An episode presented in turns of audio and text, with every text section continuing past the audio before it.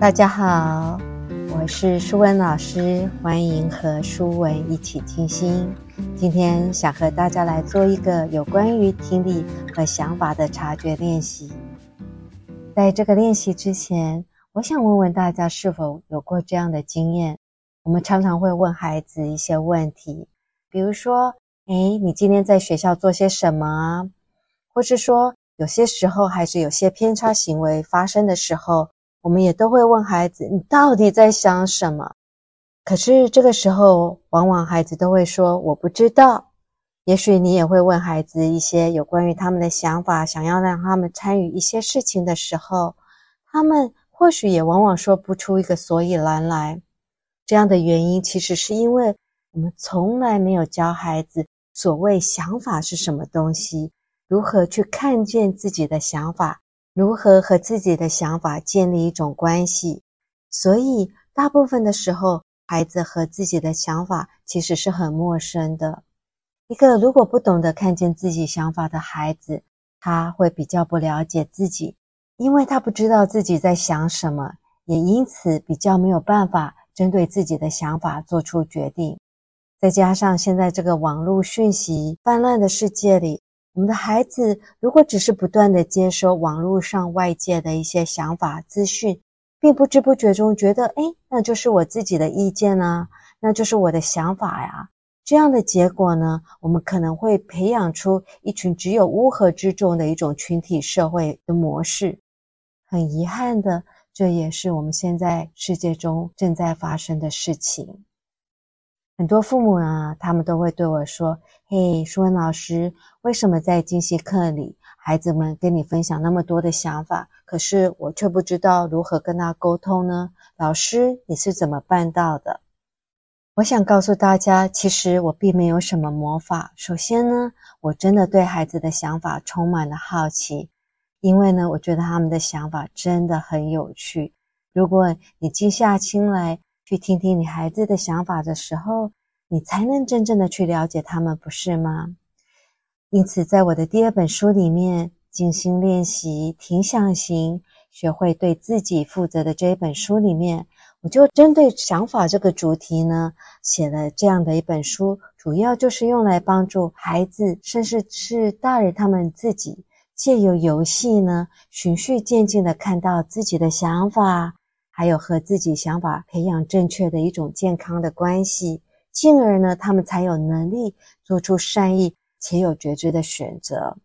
我真的个人觉得这真的是太重要了，尤其是在我们人类生命的早期，我们正在培养一种跟自我啊思考连接的一种学习跟思考的习惯模式。所以，我觉得越早能够引导孩子来面对自己的思考。应该有的态度和能力真的是非常重要哦。所以呢，今天这个练习除了能够帮助孩子们培养对静心听觉的觉知之外呢，最重要的是借由听力音乐来帮助孩子去觉察自己的想法，看到哦，原来我的想法会经由不同的音乐，也就是听觉的刺激，产生不同的想法反应。这也会帮助孩子间接了解，其实每个人都有属于自己的想法这件事情。间接的，他们也比较会去尊重别人不同的想法。好吧，长话短说，不如让我们现在就开始这个练习吧。今天我们要来玩一个听音乐、看见想法的游戏。在下来的几分钟呢，我会放几段不同的音乐。同样的，请你把注意力放在你的耳朵上，放松且享受听音乐的过程。在这个过程里面，只要你跟着我的引导的话语一起来做就可以了。那我们现在开始吧。现在，请你找一个安静、舒服的姿势坐下来。我们先做一个深呼吸。吸气，深深吸进此刻新鲜的空气；吐气，慢慢的吐气，借由吐气，慢慢的放松下来。再来一次吸气，深深的吸进此刻新鲜的空气，后慢慢的吐气，慢慢的放松下来。再来一次，最后一次，我们吸气，感觉空气流进身体的感觉。然后吐气，慢慢的放松下来。现在我邀请你把注意力放在你的耳朵上。如果你觉得闭起眼睛可以帮助你更安静下来，那就请你轻轻的把眼睛闭起来。享受待会将要放的音乐。在听音乐的时候，你可以特别的留意一下，在你听音乐的时候，你的脑海里是不是会浮出什么样的画面，而你又有什么样的想法呢？第一段音乐开始。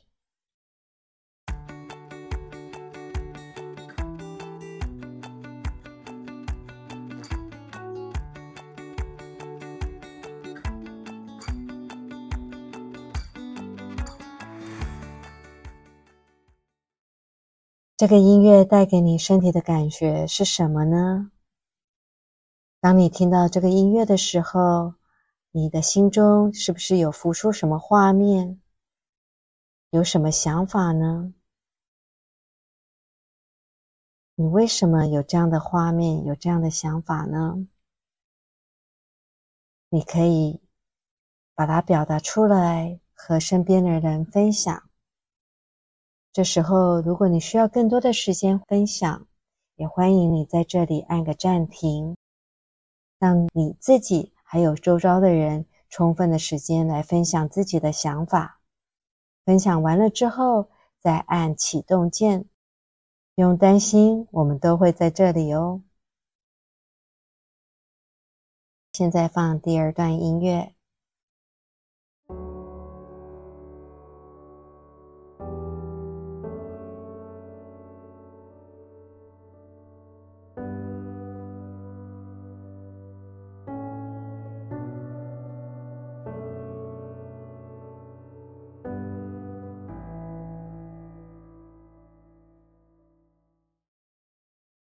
这个音乐带给你身体的感觉又是什么呢？你喜欢还是不喜欢？同样的，有没有注意到听到音乐时，你的脑海中有没有浮出什么样的画面？你可以用你的想法来表达一下，那样是什么样的画面呢？为什么有这样的画面呢？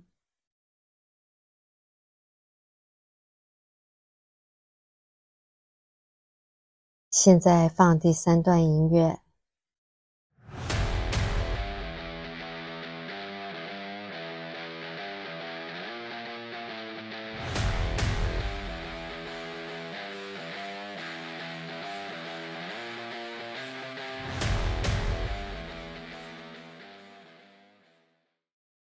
这个音乐带给你身体的感受又是什么呢？和其他的音乐带给你的感受有什么不一样呢？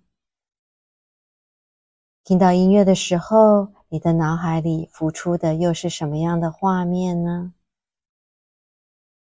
这个音乐带给你什么样的想法呢？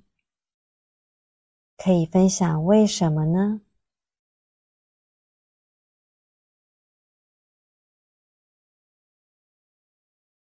如果你需要更多的时间来分享，请给予自己足够的时间来表达自己的想法，也给自己足够的时间来倾听别人分享他的想法。现在第四段音乐。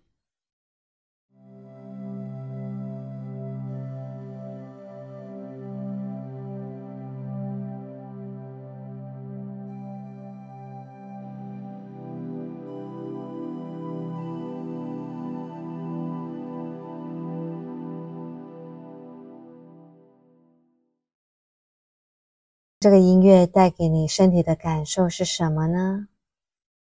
你喜欢吗？还是你不喜欢？喜欢的理由是什么？或者不喜欢的理由又是什么？当你听到音乐的时候，有没有浮出什么样的画面呢？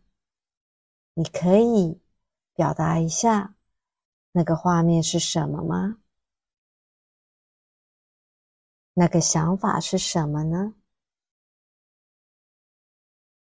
这个想法是从哪里来的呢？